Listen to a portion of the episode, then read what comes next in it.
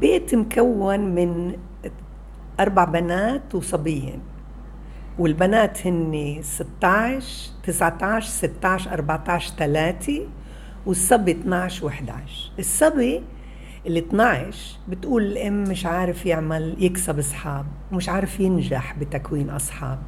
أفيديني. أنا كيف شايفته الصبي عايش بين أصحاب؟ عنده إخوات من ال 19 لثلاثة وعنده اخو 11 مرات كتير في طباع عند الأطفال اللي لما بيكون بطبع اجتماعي بكون أصحاب وبضحك وعنده شعبية. وفي بحبش أكتر من صاحب واحد.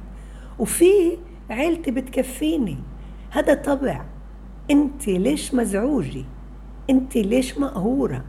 انت شايفتيه انه عم بتطور بشخصية سوية سعيدة؟ ابن 12 انت غيرانة عليه لأنه شايفتيه صبي بين إخواته وبدك إياه يكون عنده شعبية؟ لا.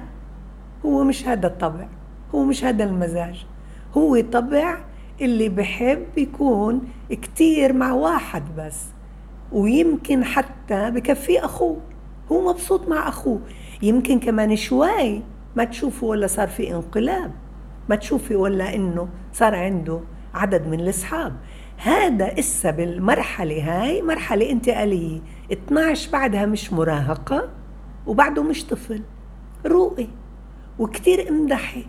امدحي قديش هو لطيف مع أخوه الصغير ال 11 امدحي قديش هو بيعرف يتعامل مع أخته اللي عمرها ثلاث سنين.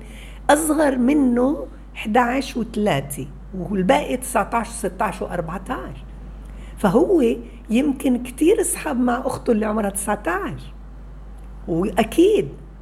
فأنت أكثر شيء امدحيه في كيف بيعرف يتعامل كيف بيعرف يتعاون كيف بضبط رغباته كيف مشارك وكيف عنده هوايات ومواهب.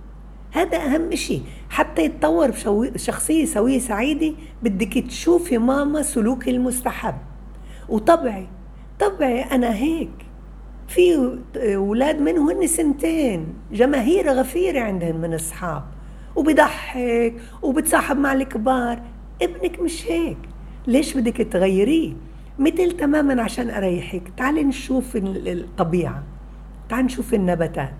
في نباتات عالية عالية عالية. أشجار. في أشجار مش عالية كتير.